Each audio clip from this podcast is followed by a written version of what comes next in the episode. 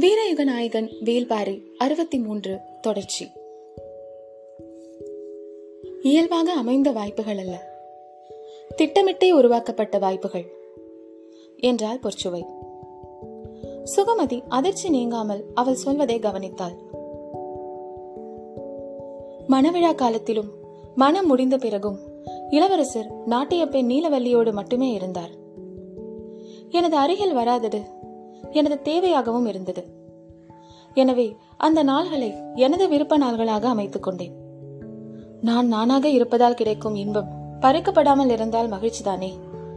அந்த மகிழ்ச்சி எல்லையின்றி நீடித்தது.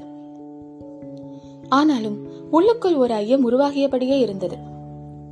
எல்லாவற்றுக்கும் விதி செய்துள்ள இந்த பேரரசில் இதற்கு மட்டும் விதி இல்லாமல் இருக்காதே? விதியை மீறி செயல்பட வாய்ப்பில்லையே என தோன்றியது. சிறிது சிறிதாக விசாரித்தேன். அரண்மனை போல உண்மைகள் எளிதில் ஒழுகுமிடம் வேறு உண்டா என்ன? முழு உண்மையும் வெளிப்பட்டது. என்றால் பொற்சுவை. பொற்சுவை என்ன சொல்ல வருகிறாள் என்பதை திகைப்போடு கவனித்தால் சுகமதி. இளவரசனுக்கு மனைவி மீது காதல் கூடாது. அது நாணத்தக்க நடத்தையாம். காதல் மரியாதையை உருவாக்கும். மரியாதை பணிவை உருவாகும். மனைவியிடம் பணிவது போல் இடி செயல் இன்னொன்றில்லை. மனைவியின் அன்புக்கும் அழகுக்கும் பணிவது ஆண்மை அல்ல மனைவி மீது மோகம் கொள்ளுதல் அரச நடவடிக்கையிலிருந்து அவனது சிந்தனையை மாற்றும். பொற்சுவை சொல்வதை சுகமதியால் உள்வாங்க முடியவில்லை. அவள் தொடர்ந்தாள். இவையெல்லாம் தான் இளவரசனின் அகவாழ்வு பற்றி அரண்மனையில் உருவாக்கப்பட்டுள்ள விதிகள். ஆனால் காமத்தை விதிகளால் கட்டுப்படுத்த முடியாது என்பது அவர்களுக்கு தெரியும். எனவே காமம் கொண்டே அதை ஒழுங்குபடுத்த விதி அமைத்துக் கொண்டனர். எளிமையர் போர்வையை சற்றே விலக்கி மெத்தையில் அமர்ந்து தலையணையில் சாய்ந்தபடி சுகமதியை பார்த்தால் பொற்சுவை. அடுத்து சொல்லப் போகும் சொல்லை நோக்கியபடி இருந்தால் சுகமதி. பொற்சுவை தொடர்ந்தாள். வழக்கமான வடிவுடைய பெண்ணாக இருந்தாலே மனம் செய்ய போகும் இளவரசன் அவளின் மீது காதல் கொண்டு விடக் கூடாது என்பதில் கவனமாக இருக்கும் அரசகுலம். பேரழகு கொண்ட ஒருத்தியை மணப்பெண்ணாக தேர்வு செய்துவிட்டால் எவ்வளவு கவனம் கொண்டு செயல்படும்? எனது வாழ்க்கையிலும் அதுதான் நடந்துள்ளது. மணப்பெண்ணாக என்னை தேர்வு செய்த உடனே முடிவு செய்துள்ளனர். இவ்வளவு அறிவும் அழகும் படைத்த ஒருத்தியிடம் இளவரசன் எக்காரணம் கொண்டும் மயங்கிவிடக்கூடாது என்று. எனவே என்னை விட அழகு வாய்ந்த ஒருத்தியை அப்பொழுதே தேடத் தொடங்கியுள்ளனர். என்று கூறி நிறுத்தினாள் பொற்சுவை. சுகமதி இமை மூடாத வியப்பில் உறைந்து நின்றாள். அழகு கலையின் பேரழகி என்று வர்ணிக்கப்பட்ட வேநாட்டு மங்கை நீலவல்லியை கண்டறிந்தனர். மணவிழாவுக்கு மூன்று நாள்களுக்கு முன்பு பெரு விருந்தின் நடன அரங்கில் இளவரசரின் முன் அவளது அரங்கேற்றம் நிகழ்ந்துள்ளது.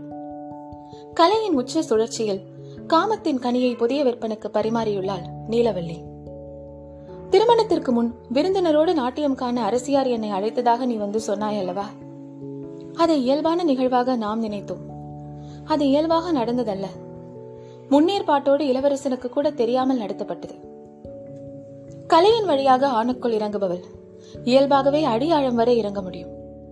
அப்படித்தான் அவளும் அவனுக்குள் திட்டமிட்டு இறக்கப்பட்டுள்ளாள். அரண்மனையில் மணவிழா என்பது மணப்பெண்ணை சுற்றி மட்டும் நடப்பதல்ல. அதற்கு எதிர் திசையில் இன்னொரு பெண்ணை சுற்றியும் நடக்குமாம். மணப்பெண்ணின் வாசனையை நுகர்வதற்கு சற்று முன் இன்னொருத்தியின் வாசனையில் அவன் கரைக்கப்படுகிறான். அந்த வாசனையிலிருந்து அவன் மீள நெடும் காலமாகும்.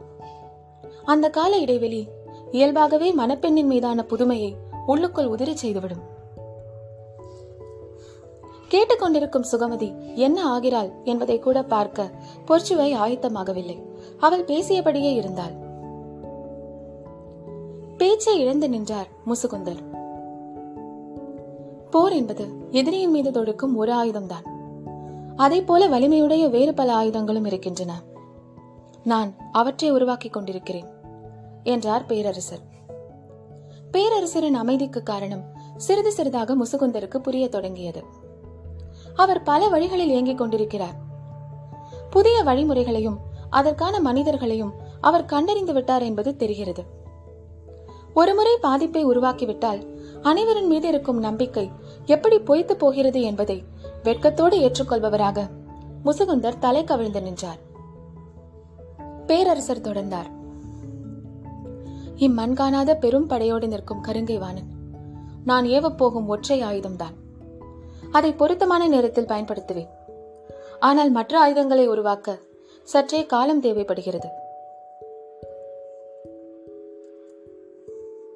அதன் பொருள் நான் தேவைப்படவே இல்லை என்பதல்ல. எப்போது என்பதை அவர்கள் முடிவு செய்கிறார்கள். கலங்கி போயிருந்த சுகமதி பொற்சுவையின் பேச்சை உள்வாங்கும் வலிமையற்று நின்றாள்.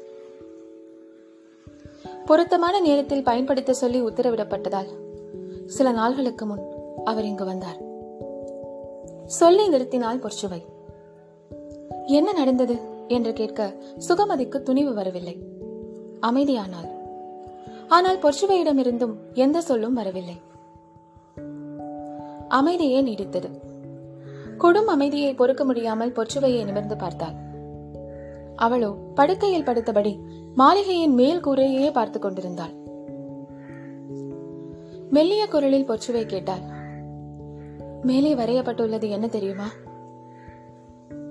அண்ணாந்து பார்த்தபடியே சுகமதி சொன்னாள். விண்மீன்களும் கோல் மீன்களும் வரையப்பட்டுள்ளன. மெத்தையில் சாய்ந்து படுத்து நிலை கொத்தி அதை பார்த்தபடி பொச்சுவை சொன்னாள். அது புதிய வெப்பன் பிறந்தபோது இருந்த வானியல் அமைப்பு.